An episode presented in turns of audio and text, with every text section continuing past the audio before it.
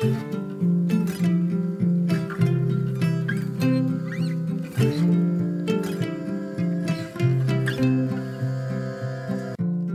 och välkommen till For Health med Anna Sparre.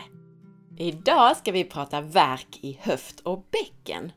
Vi pratar om obalanser i höftpartiet som påverkar hela din kropp. Varför får man problem i höft och bäcken och vad kan man göra åt det? Och visste du att saker som till exempel nackvärk kan vara kopplat till din höft? Eller att du kan få ont i höften av en spänd käke? Dessutom får du lära dig mer om olika diagnoser som rör höfterna, till exempel höftartros. Och du får som vanligt konkreta tips på övningar. Om du gillar den här intervjun så blir jag så glad om du vill dela med dig av den på Facebook, Instagram eller till en vän. Och gå in i iTunes och lämna en recension av podcasten. Det gör det lättare för mig att få hit intressanta intervjupersoner. Stort tack på förhand! Glöm inte heller att boka mig som föreläsare till ditt event. Jag föreläser både för företag, föreningar och privata grupper. Det bästa från podcasten finns nu i skriftligt format som e-böcker. Du kan ladda ner dem på forhealth.se under fliken böcker. Det finns fem stycken böcker.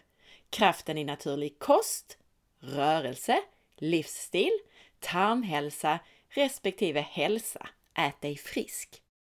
Tusen tack till dig som har laddat ner och också till dig som har lämnat en donation. Marcus Greus är experten på postural träning som vi pratade med i avsnitt 176. Så vill du lära dig mer eller veta mer om honom så lyssna på det avsnittet.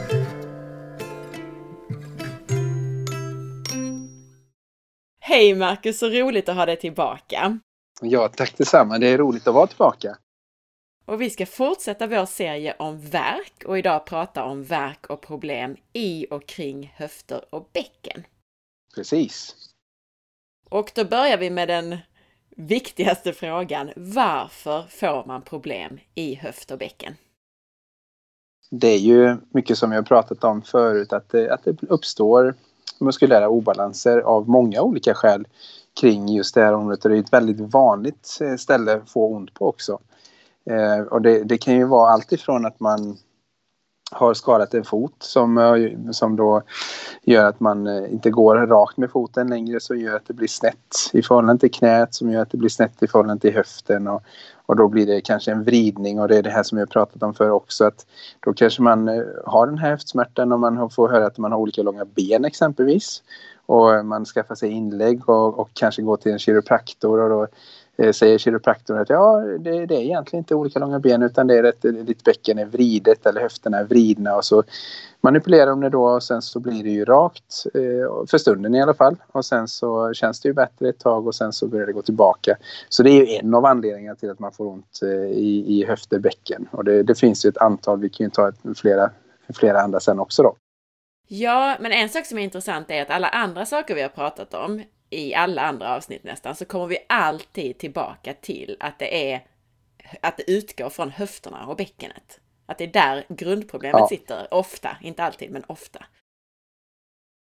Det stämmer ju, absolut. Och när vi, när vi, när vi jobbar då med våra kunder så tittar vi ju på egentligen naturligtvis eh, alltid hela kroppen och vi, vi eh, brukar säga det att när man bygger ett, eh, ett hus så börjar man ju inte med taket först utan man börjar med grunden. Och, så när vi går in och rättar till alltså obalanser i kroppen så är det ju så att även om Även om de flesta har en hel del obalanser i själva höfterna så för att få ordning på höfternas obalanser så är det ofta så att vi behöver börja med att rätta till så att fötterna och knäna börjar se någorlunda raka ut.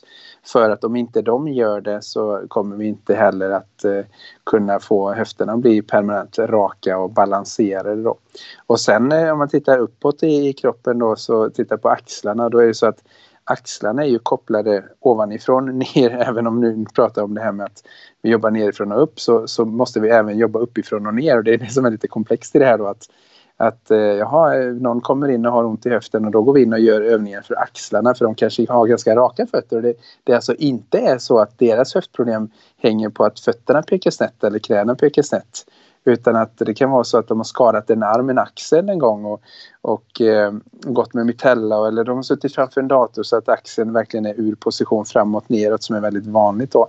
Och, och, då är det ju så att axeln är ju funktionellt kopplad till höften så att om axeln är ur position så kommer den att via mm, då bröstkorgen och, eh, och ryggraden att påverka bäckenet så att bäckenet kan vrida sig in i en snedställning. Och det här kan då göra att man trots att man går och rättar till höften och man kanske har fixat med skor och fötter och knän och så vidare ändå får tillbaka problemet uppe i höften för att det egentligen så att säga matas, problemet matas från, från axeln då. Jag vet inte om du minns hur jag såg ut när vi först träffades. Jo då. ja, ja men precis. Och jag tyckte ju egentligen inte att jag hade några direkta problem. Det enda som uttryckte sig lite var att jag blev lite spänd kring ena höften. Att jag var lite ojämn i höfterna just tyckte jag. Kommer du ja. ihåg, vad, alltså, vad berodde det på i mitt fall? Kommer du ihåg det? Du hade ju en del obalanser i, i själva ryggen också tror jag. Efter, eh, var det inte surfing och paddling? Ja, och eh, graviditet och allt möjligt tror jag. Graviditet, ja precis. Jag, jag, tror inte det var så mycket sneda fötter. Nu, jag måste säga, jag minns inte exakt hur det var nu. Jag har ju det om jag tittar i journalen. Men, men det, jag för mig att det var en del obalanser i själva ryggmuskulaturen. Och sen att det fanns lite snedheter uppåt i axlarna också som vi, som vi då fick titta på. Eh, men att fötterna var hyfsat raka, var det inte så? Ja, fast jag var lite, lite klä, alltså lite svag där i de musklerna kring som också, eh, det, det, vet jag för där har jag fått många övningar och sett att jag blivit starkare i själva hållningsmuskulaturen där. Men, men eh, precis. Absolut, men jag tänker just det var inte sådär jättesned i själva fötterna utan de var Nej. hyfsat raka ändå. Ja, det var de nog, det var de nog, precis. Mm. Ja, jag tänkte bara ta det som ett exempel då, men ja, precis. Ja, och sen, sen kan ju nu när vi ändå pratar om det här med olika delar som kan påverka en, en eh, koppling som vi kanske har nämnt när vi pratar om käkarna men, men nu pratar vi om höfterna. och Det kan vara bra att ta upp det här också då att vi, det finns ju en funktionell koppling mellan käken och höften. Och det har att göra med att när vi utvecklas eh, embryologiskt, alltså under, under utvecklingsfasen där fosterstadiet så, så hänger vissa områden ihop med varandra eh, när, när ett foster utvecklas och det verkar som att det då kvarstår vissa kopplingar och, och eh, en koppling mellan höften och käken är då väldigt vanlig. Och eh, alltså att det finns en obalans uppe i, i käken som påverkar höften eller vice versa. Och det blev jag varse om eh, första gången faktiskt för ja, 2005 tror jag det var. När en osteopat visade mig, han hade en patient liggandes på britsen och så, så skulle patienten då fälla ut knäna åt varsin sida och eh, höger knä då kunde inte falla ut alls lika långt som vänster. Och sen sa han kolla här nu Marcus och så tog han på sig en gummihandske då och sen så gick han in och behandlade inne i höger käke på den här patienten och sen så när det mjuknade lite i käken så gjorde han samma test igen att hon fick ligga då med knäna fallandes utåt som en groda där och helt plötsligt så kunde högerknät falla ut lika långt så att höften slappnade av. Och det var ju liksom så här, det var bara wow vad hände där liksom? Ja, ja, Men är det samma sida där? Alltså höger käke, höger, höger ja, höft? Ja, okay. Det är det faktiskt. Det är det faktiskt. Så att, eh, och då, vi kan ju lägga ut, om, jag minns inte riktigt om vi har gjort det, men vi kan lägga ut lite behandlingstekniker för hur man kan behandla sin käke. Om man, om man då vet med sig om att man har problem med käken och det kan man ju lätt testa då genom att öppna käken och märker man då att det drar snett eller att det klickar eller att man är mer spänd i ena käken och sådär så, så eh, brukar det ju vara ett tecken på att det, där finns muskulära obalanser inne både på utsidan av käken och inne i käken och då kan man på ett enkelt sätt faktiskt rätta till det där och då, då kan det vara en bidragande orsak till att man inte blir av med en höftproblematik om man har försökt allting annat eh, innan då. Så att man inte glömmer den kopplingen.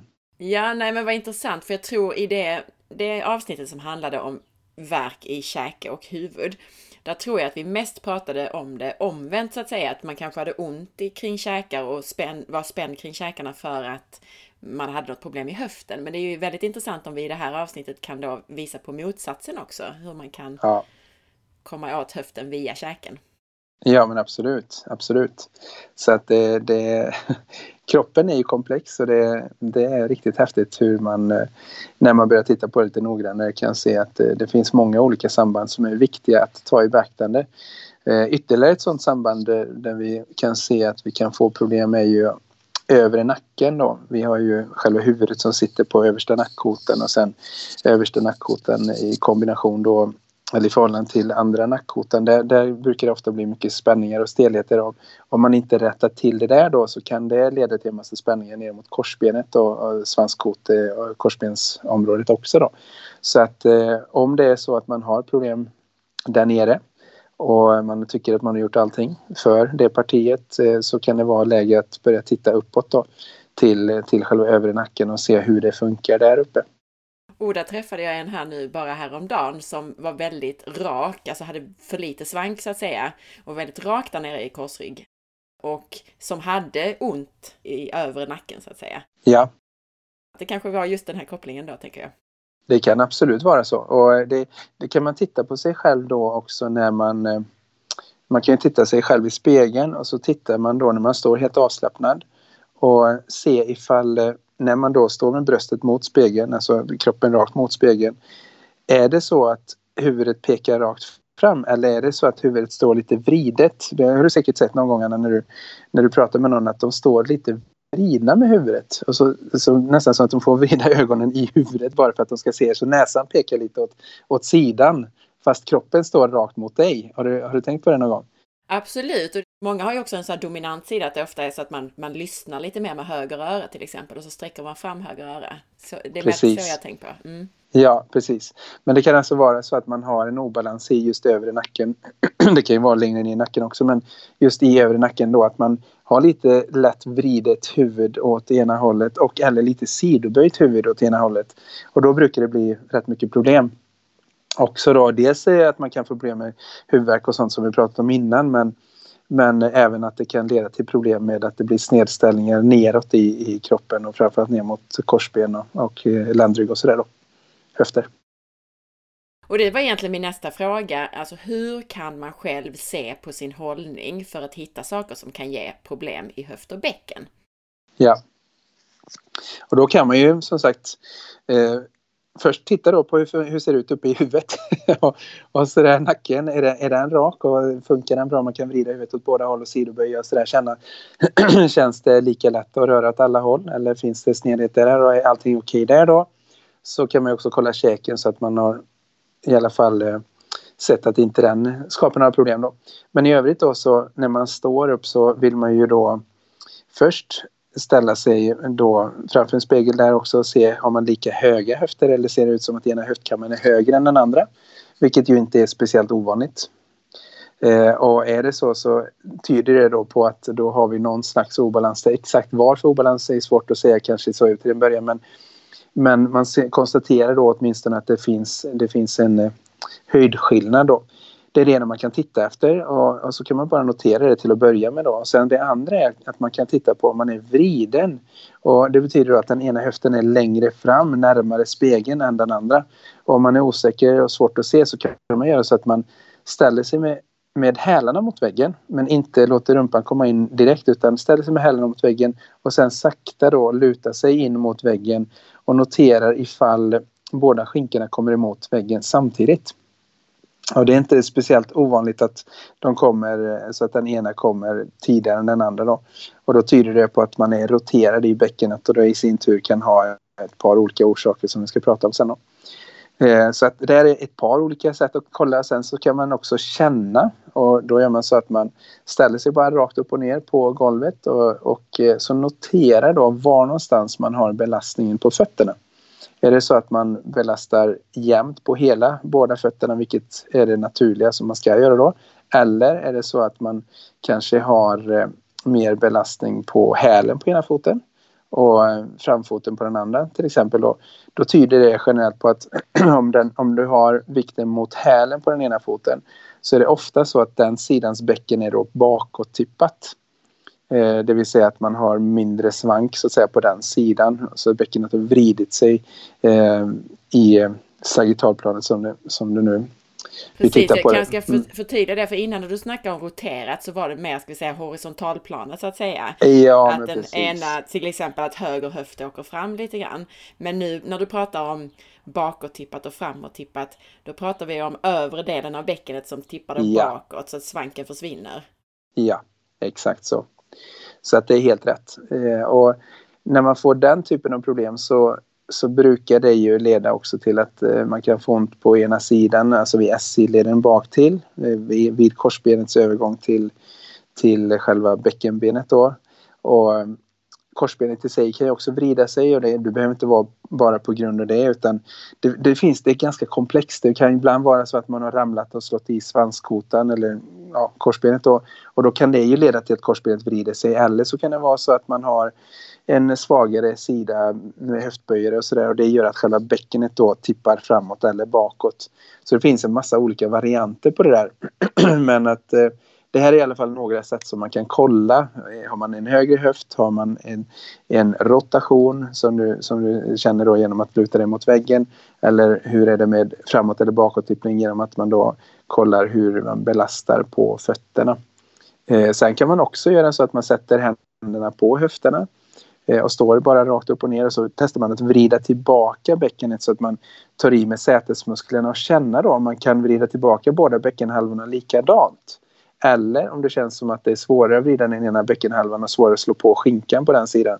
För då är det också ett tecken på att man har en vridning i, i själva bäckenet. Då. Och då har vi ju effektiva övningar för att börja rätta till det där. Så vi, vi har nog en del exempel redan sen innan men vi lägger upp exempel sen då. Så att man kan prova själv. Och när du säger då vrida tillbaka, då menar du svansen mellan benen? Exakt. Ja, så man vrider in rumpan lite grann så svank, svanken planar ut? Ja, precis så. Var det något mer där förresten, Marcus? Eh, fler sätt att testa sig. Mm. Ja, då kan man ju gå in och, och, göra det här som eh, man ofta gör när man sitter ner, att man korsar ett ben över andra. Och för att vara lite mer exakt i det här då så kan man göra så att man sätter sig långt ut på kanten av en stol och se till att man har fötterna rakt under eh, då knäna och fötterna pekar rakt fram i, i, ja, i höftbredd. Och sen så gör man så att man korsar över höger fot Eh, Eh, så att eh, utsidan av högerfoten ligger på vänster knä och så försöker man sitta med bra hållning där och så känner efter då hur pass långt ner man kan trycka knät på den sidan då. Och hur, hur stramt det känns kring höften och sen så kan man jämföra med andra sidan. Ofta är det, alltså väldigt ofta, är det ganska stor skillnad här. Och är det en större skillnad här så tyder det också på att det, det finns en snedställning i bäckenet som man då kan bearbeta bland annat med det här som övning. Det som man gjorde som test kan man göra som övning då för att rätta till det här. Eh, men som sagt, vi lägger ut bilder och instruktioner på det här sen. Och det borde ju stretcha då utsidan av höften va? Att man ligger... Exakt, mm. exakt. Det är bakåt mot piriformis, alltså det här lilla muskeln som kan bli rätt irriterad ibland om man har överbelastning i den då. Om det här då är sant att vi säger att jag till exempel är stelare då om jag lägger upp höger fot på vänster knä och den sidan är mycket stelare. Jag får inte ner mitt högerknä så långt ner. Mm. Vad betyder det då? Vad har jag då för problem i min höft? Du har, du har en bäckenskillnad som vi kallar det. Att ena höften är framåtvriden generellt i förhållande till den andra. Eller att korsbenet lägger, har lagt sig snett då. Och Vilken höft är det då som är, är framåtvriden? Det, det är inte säkert att det, det går att säga. Nej, för det kan, det kan vara både och faktiskt. Det är det som är lite lurigt i det här. Men det spelar inte så stor roll för att du, du har ju olika övningar och bara du gör de olika övningarna så hjälper det att dra höfterna till rätta sen. Okay. Och, oavsett om det är framåt eller bakåt då. Då kanske vi ska komma in på det, vad man nu gör åt det här med en, att man är ojämn eller har problem med höft och bäcken. Mm. Eh, och då får man ju helt enkelt eh, börja titta då och eh, analysera sig själv. Och det är ju så att det här var ju några tester som vi, som vi precis beskrev där. Men sen kan det vara det att man behöver titta på var är axlarna, var är fötterna och sådär som vi har pratat om innan och, och som vi också har lagt ut eh, övningar för sen innan. Så att är det så att man gör det här som är eh, vårt första test som vi gör med alla våra kunder, det vill säga att ställ dig med fötterna pekandes rakt fram och man känner att ja, men där, där är det ganska ojämnt. Den ena foten är mycket svårare att stå rak så då får man göra de övningarna som, som vi har för det. Och vi får lägga upp dem igen då i så fall ifall det skulle vara oklart där. Men när man då kan stå med raka fötter och man ändå märker att man har skillnader i eh, exempelvis det här med att tippa bäckenet bakåt eh, ja, då får man gå in och göra övningar för det och vi kommer lägga upp det i en, en eh, specifik ordning där som man kan testa på egen hand då. Så att man börjar komma åt de här i, i en lämplig eh, generell totalordning då. Och när du, när du säger det här med fötterna så kan det till exempel vara den här övningen som vi kallar för runners stretch. Kan det vara det? Ja, precis. precis. För den har vi haft med i fler, efter flera avsnitt. Så det går att hitta där om man söker på övningarna på forhealth.se så kommer alla, alla de här övningsavsnitten och alla YouTube-klipp med dig upp. Så då kan man ja, hitta den i flera av dem. Ja, absolut.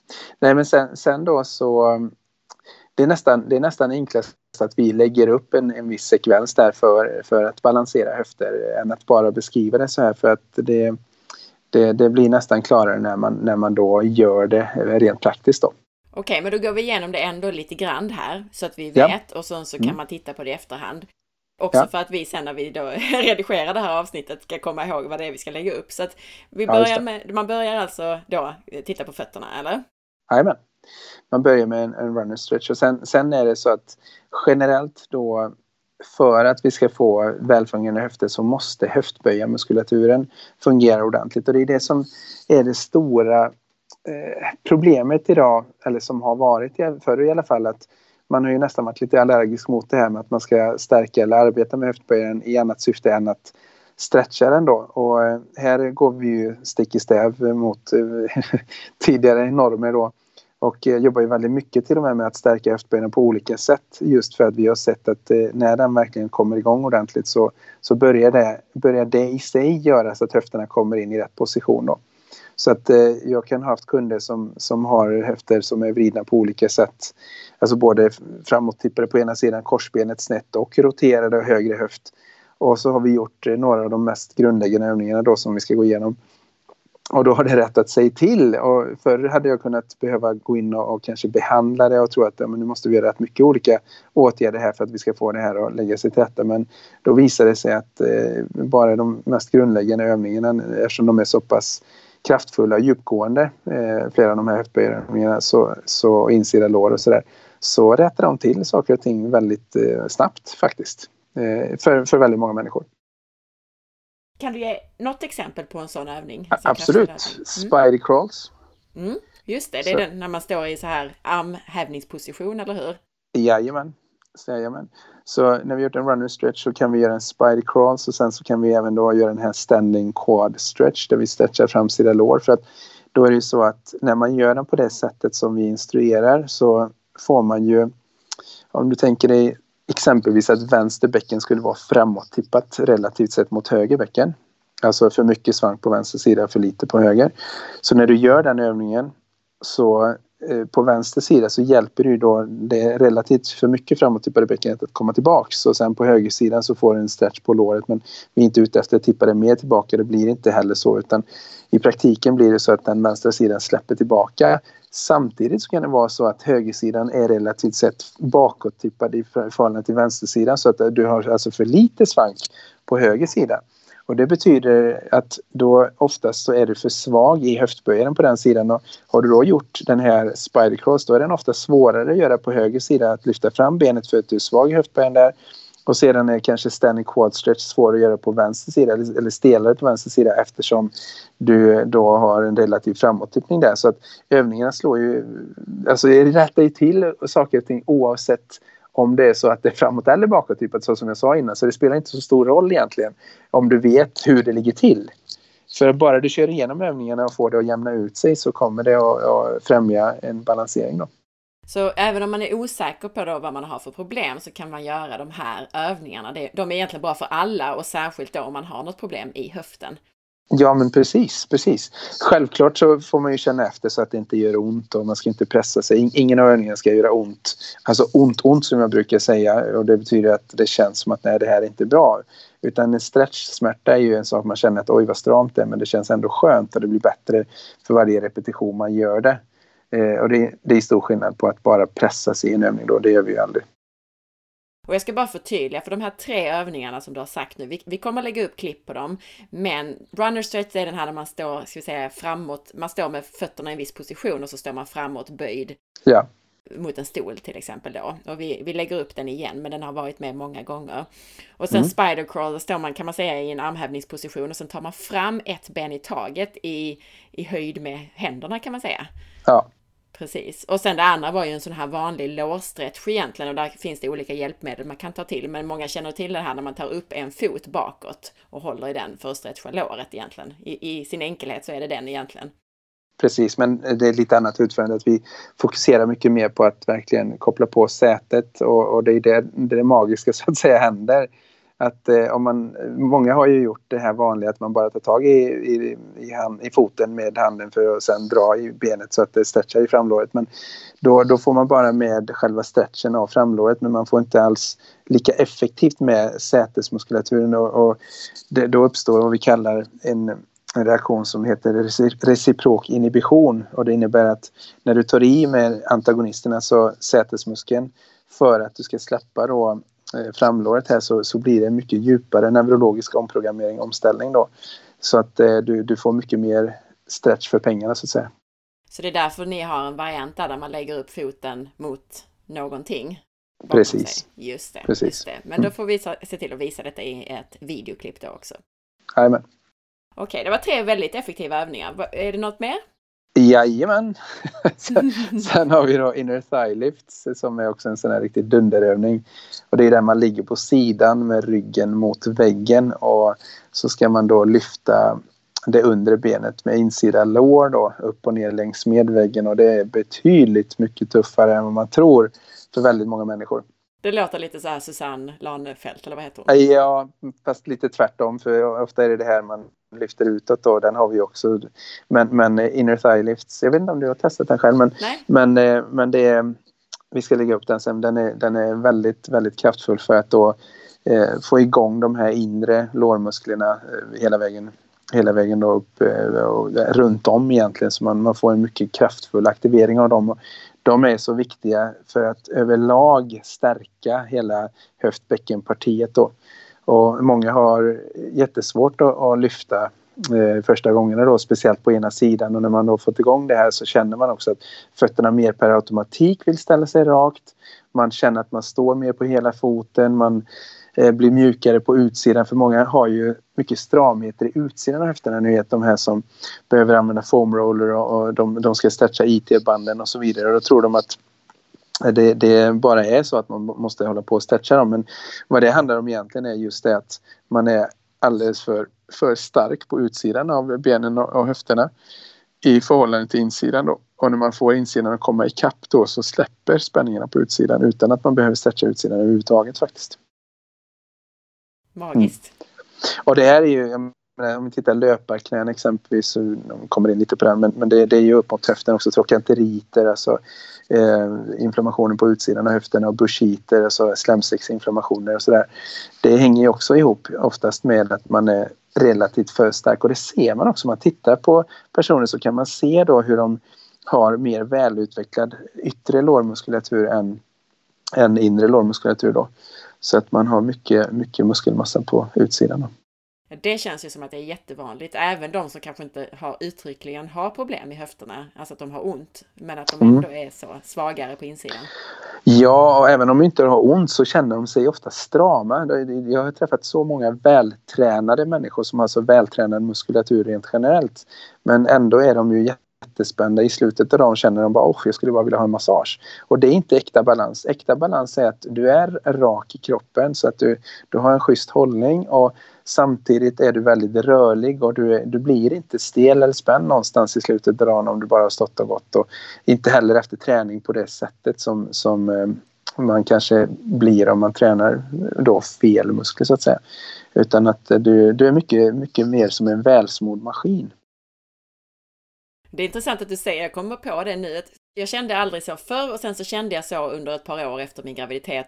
Och nu när jag har tränat med dig så känner jag aldrig så igen det här som du beskriver, att man skulle vara så stram så man måste ha en massage så att säga. Ja, men precis. Massage är ju skönt ändå, men jag behöver inte det. Nej, precis, precis. Och det är, det är jätteskönt och det, det är samma. Jag känner mig aldrig, jag behöver aldrig stretcha någonting överhuvudtaget längre för att jag blir inte stel. Och det, det är jätteskönt och jag var ruskigt stel förut. Och, och liksom eh, med höftböjarna var stela baklån, det var och bröstrygg och överallt. Eh, så att eh, det, det är väldigt skönt och det, det, krävs inte mycket för att hålla, underhålla det längre när man väl har kommit i balans då. Så det var en till övning, är det någon mer? Ja, då har vi ju naturligtvis eh, vår eh, kära fotcirkelrörelse. Den är ju en sån som, som då inte bara hjälper till att räta upp fötterna men den, den aktiverar ju höftböjaren. Eh, så vi behöver ha ett par övningar för att aktivera höftböjaren oftast för att vi ska få riktig mm, ja, kickstart på det hela. Då. Och, eh, den har vi också beskrivit, tror jag, man ligger på rygg och sen så drar man upp ena knät mot axeln och så ritar man stora runda cirklar med foten åt ena hållet, andra hållet, sen upp och ner. Då.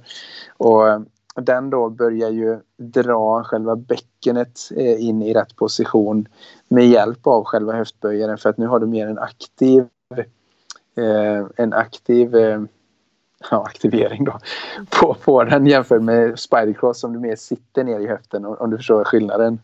Eh, här, här får du verkligen dra och hålla benet uppe aktivt då.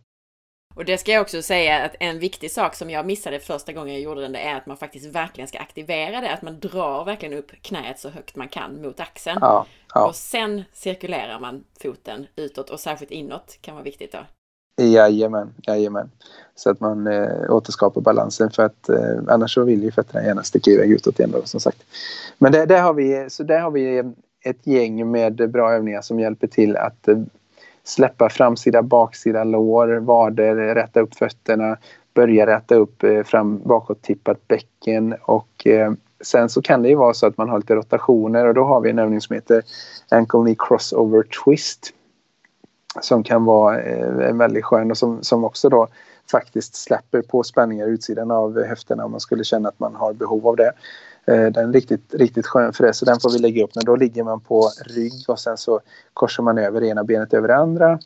Eh, så som killar ofta korsar benen över då. Och sen så fäller man hela benpaketet så att säga neråt ena sidan och så pressar knät bort ifrån den och då får man en, en, en bra stretch på utsidan av höften.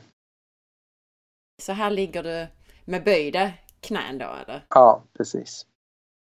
Många som utövar yoga gör något liknande.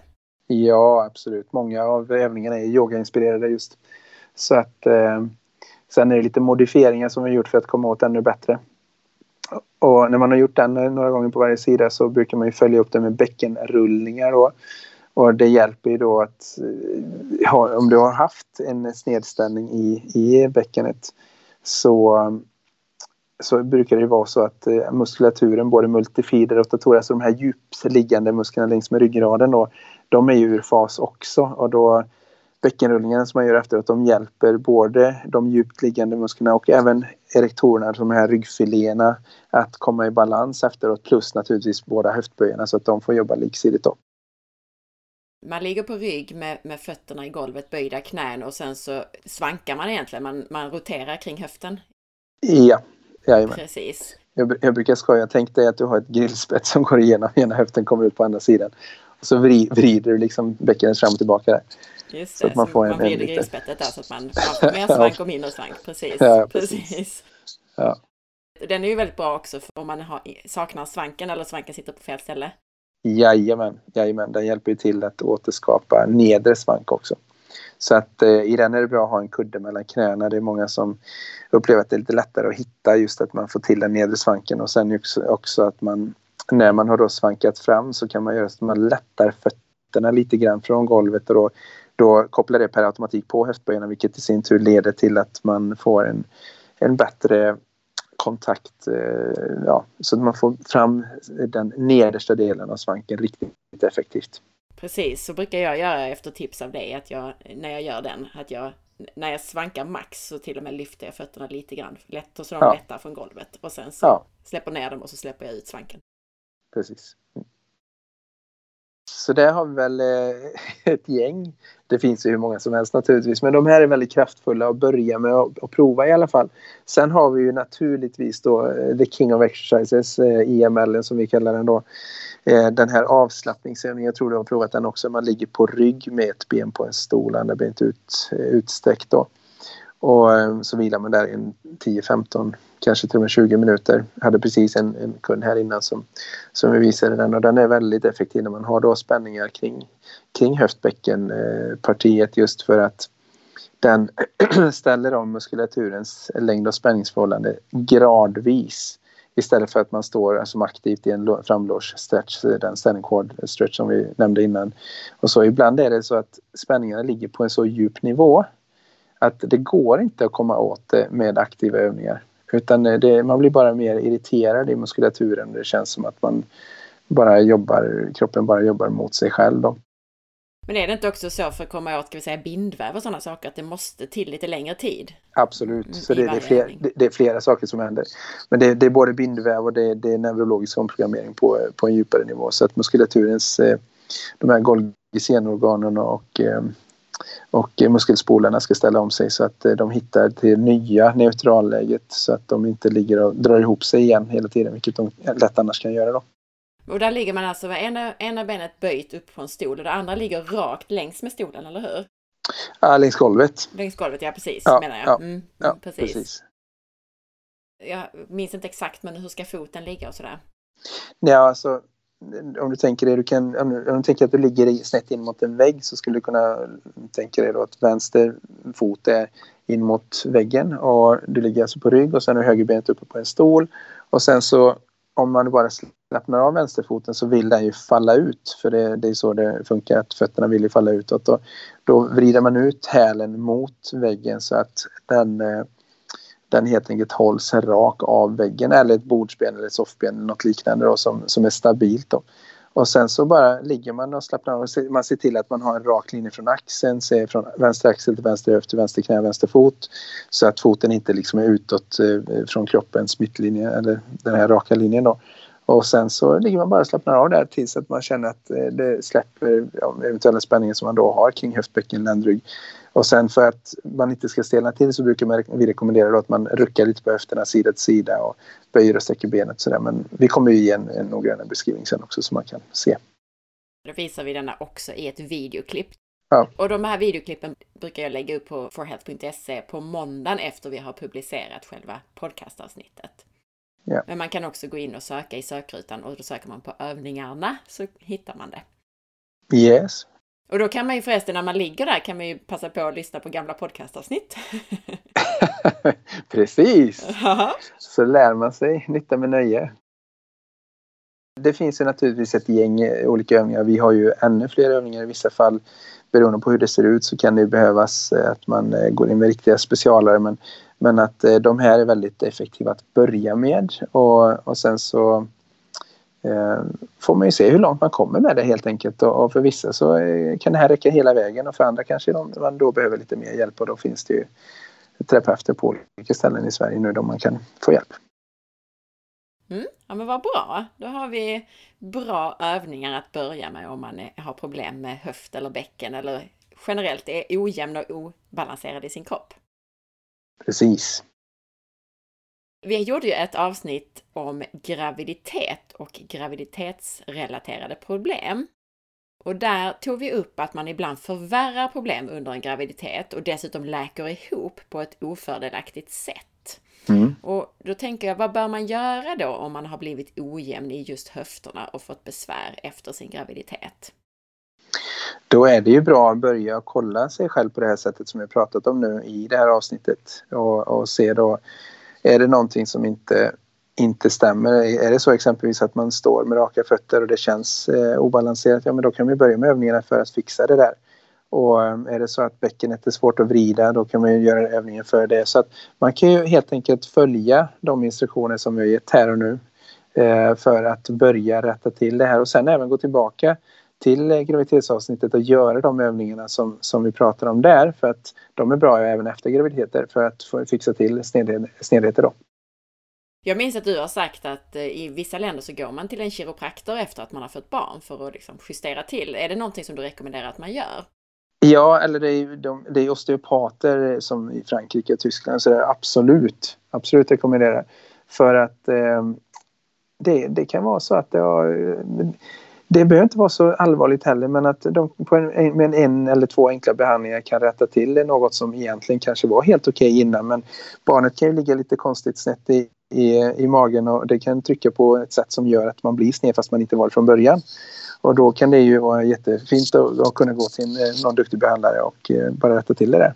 Och så kanske inte behövs så mycket mer. Sen kan man ju alltid naturligtvis testa övningarna och är det så att man är ojämn i övningarna i sig då vet man ju det är det som är, alltså varje övning är ju ett test. Känns det lika på båda sidorna, ja men då är det bra. Men känns det ojämnt, då vet man att man har en obalans.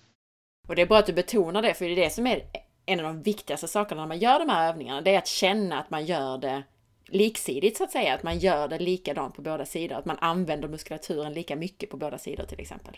Ja men precis. För det är, det är väldigt vanligt annars att man kanske går till gymmet och då tänker man bara det här, ja nu ska jag göra tio gånger och så tre omgångar. Eh, och sen så bara tar man i för kung och fosterland och så känner man inte så noga efter egentligen hur det känns. Och eh, då kan det ofta till och med förvärra problematiken. Eh, för att man då kommer åt bara de här musklerna som redan är starka. Och så, så kanske man har något helt annat syfte med övningen egentligen men man, ja, man känner inte efter och då, då blir det så. Precis. Så känn efter mer. Känn efter mer. Jättebra. En annan sak som du nämnde här i början i avsnittet är det här med olika benlängd som många får veta att de har, att man har ett ben som är kortare eller ett ben som är längre. Stämmer detta att det är många som har ojämna ben och olika längd på benen eller handlar det bara om att vi är snea i våra höfter? Vad säger du? Det, om det inte är så att man har brutit eh, benen i, under uppväxttiden så, så är det inte så ofta som, som de är olika långa. Om det, om det blir någon slags anomali, alltså någon, någonting som händer under uppväxttiden då, då benen växer helt enkelt. Um, om det händer någonting då, då kan det vara så att benen blir olika långa för att då störs de här tillväxtzonerna i benen och det, det kan ju göra att det faktiskt blir en äkta benlängdsskillnad. Men då kan man ju faktiskt mäta det, alltså med röntgen eller att man mäter, mäter själva underbenet i förhållande till eh, det andra underbenet och lårbenet i förhållande till andra lårbenet. Men det kan vara lite trixigt att få till det där om, om man inte vet vad man gör och, och eh, eh, många som har fått höra att de olika långa ben har egentligen inte det för de har inte råkat ut för något av det som jag precis nämnde utan det, det är bara så att de har märkt det när de blivit lite äldre och då är det, då är det oftare att det är muskulära obalanser. Så att man är sned eller roterad i höften till exempel? Precis, precis. snedställd fot, eh, kobent på ena sidan i knät eh, eller hjulbent och det, det i sig gör ju att det blir, om du tar ett bord och så trycker du till ena bordsbenet så kommer det börja luta där, eller hur? Mm, det ser ut som att ena benet blir kortare helt enkelt. Ja, precis. Och då är, det, då, då är det inte det egentligen utan det är bara att det är fel ställning på det. Eh, du, kan, du kan ha haft en skada, en meniskskada som gör att det, det blir lite kort. Alltså, det, det, blir lite snedställt i själva knät men det går ju oftast att träna upp så det blir hyfsat rakt i alla fall. Så att eh, väldigt många av våra kunder har genom åren sagt att ja, men nu har jag inte olika långa ben längre. Jag behöver inte gå till kiropraktorn heller. För att det håller sig per automatik. Tusen tack för alla de här tipsen kring höft och bäcken. Är det någonting som du tycker att vi har missat att ta upp när det gäller just höfter? Ja, alltså det finns ju olika diagnoser som man naturligtvis kan prata om. Så där det eh, piriformis syndrom exempelvis kan man ju bara ta som exempel. Och det är ju att man får ont, eh, alltså baksidan vid sätet, den här djupa muskeln som ligger innanför stora sätesmuskeln. Då kan det vara så att man fått rådet att man ska hålla på och stretcha den och sådär men det är oftast inte lösningen att stretcha den utan man måste fråga sig varför har den blivit så spänd den här muskeln? Och svaret är ju att den kompenserar ju för någonting då. Det kan vara så att man har fått en smäll, att man har ramlat och slått sig och korsbenet har blivit snett och det är det som gör att den, att den blir sned. Men ofta är, handlar det faktiskt om att man är för svag återigen i den här höftböjaren. Och då går piriformismuskeln in och kompenserar för bristande funktion i den. Och då bara genom att få igång höftböjaren så kan det släppa ganska omgående faktiskt i, i själva piriformismuskeln. Eh, och, och det, det är ju rätt häftigt då. Så att eh, ja, så det, det är väl en sån. Och, och sen finns det ju just alla de här som har alltså inflammationer kring SI-leder och just det här, de här generella spänningstillstånden. Berätta förresten, vad är SI-leden för den som inte vet? Sakroiliakenleden, sakrum är ju korsbenet och ilium är ju då bäckenbenet. Så det, det, är ju leden, leden mellan korsbenet och bäckenbenet. Då, det är ju ingen egentlig led i den bemärkelse som vi tänker när vi tänker på leder utan det, det rör sig alltså inte, det är inte som en armbågsled som kan böja och sträcka utan det, det är mer att det finns en viss vikt i den då. Och är det så att de, det blir framåt eller bakåtvridet eller i, i bäckenet i sig eller att korsbenet vrider sig i snedställning, det kan hamna så att det inte kan svikta mjukt åt alla håll, ja då kan man få problem med det här partiet. Och då då brukar det vara bra att prova att köra igenom de här övningarna och sen framförallt också kolla den här avslappningsövningen som vi nämner för att det kan eh, göra rena underverk för att få ordning på saker och ting eh, i det partiet när man har den här typen av spänningsproblematik där bak då. Jag tror i regel det här att man faktiskt frågar sig varför. Om man nu är en person som alltid måste gå och få en kiropraktorbehandling eller en massage eller alltid måste stretcha ett visst parti. Varför ja. är det så? Det är ju ofta precis som du säger att man är svag någonstans eller obalanserad. Ja, som i mitt egna fall så var det så att jag alltid stelade i mitt högra baklår. Alltså jag fick hålla på och stretcha och det spelade ingen roll hur mycket jag stretchade. Även om jag stretchade det varje dag. Om jag blev mjukare just då när jag stretchade. Men, men sen då nästa dag eller om jag var utan att stretcha ett par dagar så provade jag igen och så var jag lika stel i det igen. Och det var, så lösningen var ju inte att stretcha baklåret. Utan vad det handlade om var just att jag i det här fallet var svag i höger höftböjare då. Och när jag fick igång den höftböjaren så kunde då min sätesmuskel på höger sida börja göra sitt jobb på, den, på rätt sätt och då kunde baklåret slappna av så det inte blev den ökade spänningen där hela tiden. Mm, något annat? Ja, alltså det finns ju kampinser, alltså tillstånd kring höften. Det är många som, som opereras eh, och höftartroser för den delen också. Det är många som har besvär av eh, olika typer av förändringar kring själva höftleden i sig då. Och då tänker man kanske att eh, man måste operera sig och det kan vara så att, att man måste göra det men problemet är då att man har inte åtgärdat kanske orsaken till varför det blev som det blev. Speciellt när det gäller höftartros så är det ju så att eh, många idag får en höftartros fast de inte har ett belastande arbete. Utan att de kanske har suttit i en kontorsstol hela livet och inte gjort något, eh, något som borde gjort så att man sliter ut höften. Eh, då. Och eh, då går de och gör sin operation och sen så gör de sina övningar och sen så i många fall så blir det inte så bra trots att själva operationen lyckades eh, väldigt bra så kanske det fortfarande är så att de inte, Eh, de inte får igång eh, muskulaturen på rätt sätt. Alltså de här insida lår, höftböjare och så vidare. För att man tränar inte detta Förr i alla fall, det finns kanske några som gör det idag men, men förr tränade man inte det på det sättet som vi nu har pratat om så specifikt. Och eh, det måste man göra för att få det här att funka helt enkelt. Så om man har diagnosen höftartros, är det de här övningarna som vi har pratat om i det här avsnittet som man ska göra eller har du något annat tips? Ja, det, det, kan se lite olika ut där men, men de övningar som man klarar av att göra, det kan vara svårt att göra en spider crawl exempelvis. När man har en, om du har en grav höftartros så kommer du nog inte klara av en spider crawl. Eh, däremot så fotcyklarna brukar funka helt okej okay och, och eh, standing quad och runner stretch och så vidare. De kan förbättra situationen avsevärt.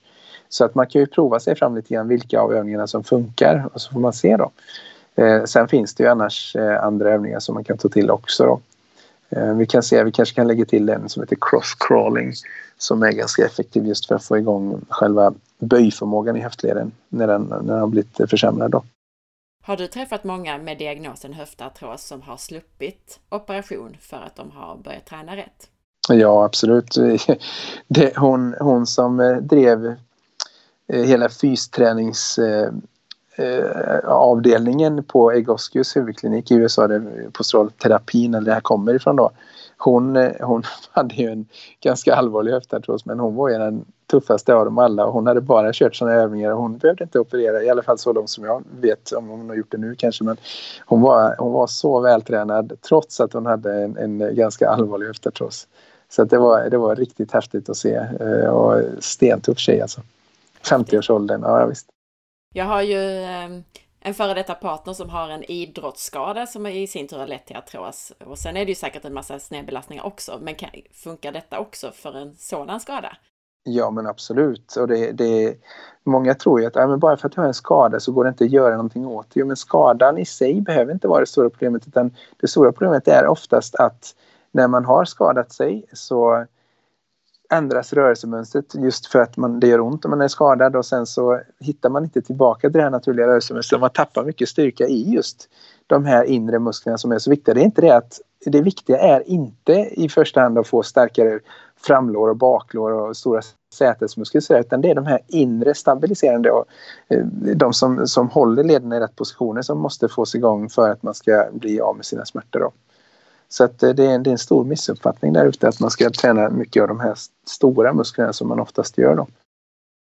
Jättebra tips även kring artros. Är det någonting mer som du har tänkt? Ja, nej, det, det är ju de här det är de här med kam och pinselproblematik och så vidare. Det är lite liknande pålagringar kring höften och sådär. Och även där kan det vara så att man, man då tänker att ja, men då måste jag operera. Och, eh, Eh, det är inte alltid som, som operationen gör det bättre faktiskt. Jag har ett antal personer som har kommit som har gjort kam och pinsoperationer och till och med blivit sämre av operationerna faktiskt. Eh, när läkarna då sagt att ja, men det här kommer bli jättebra. Och så visar det sig då att det handlar inte, handlar inte alls om just att de behöver eh, få mer utrymme eller att det var det, det, var det mekaniska i, i själva, kring själva höftlederna som var problemet. Men det var faktiskt den muskulära obalansen som var det stora. Så att bara för att man fått höra att man kanske har kam och pinse så, så behöver det inte alltid vara så att det, det är det det handlar om i första hand. Och oavsett så behöver man ju träna upp de här musklerna även i de fallen så att det, man inte tror att man bara gör en operation så det är bra med det. Utan kolla alltid hur funkar, hur funkar kroppen egentligen. Då. För det finns ju även där en anledning till varför det har uppstått eh, eh, såna, den typen av förändringar. Då. Vad bra! Vi kan ju summera det som att oavsett vad man har för problem och, det gäller egentligen inte bara höfter och bäcken, så kan man faktiskt börja med just de här övningarna som vi har pratat om i det här avsnittet. Ja, men verkligen. Verkligen, och, och så, så länge det känns bra då. Så att eh, man ska aldrig forcera någonting som vi har sagt. Utan, utan verkligen eh, känna efter och, så att det känns. Tusen tack för allt det här Marcus! Tack själv!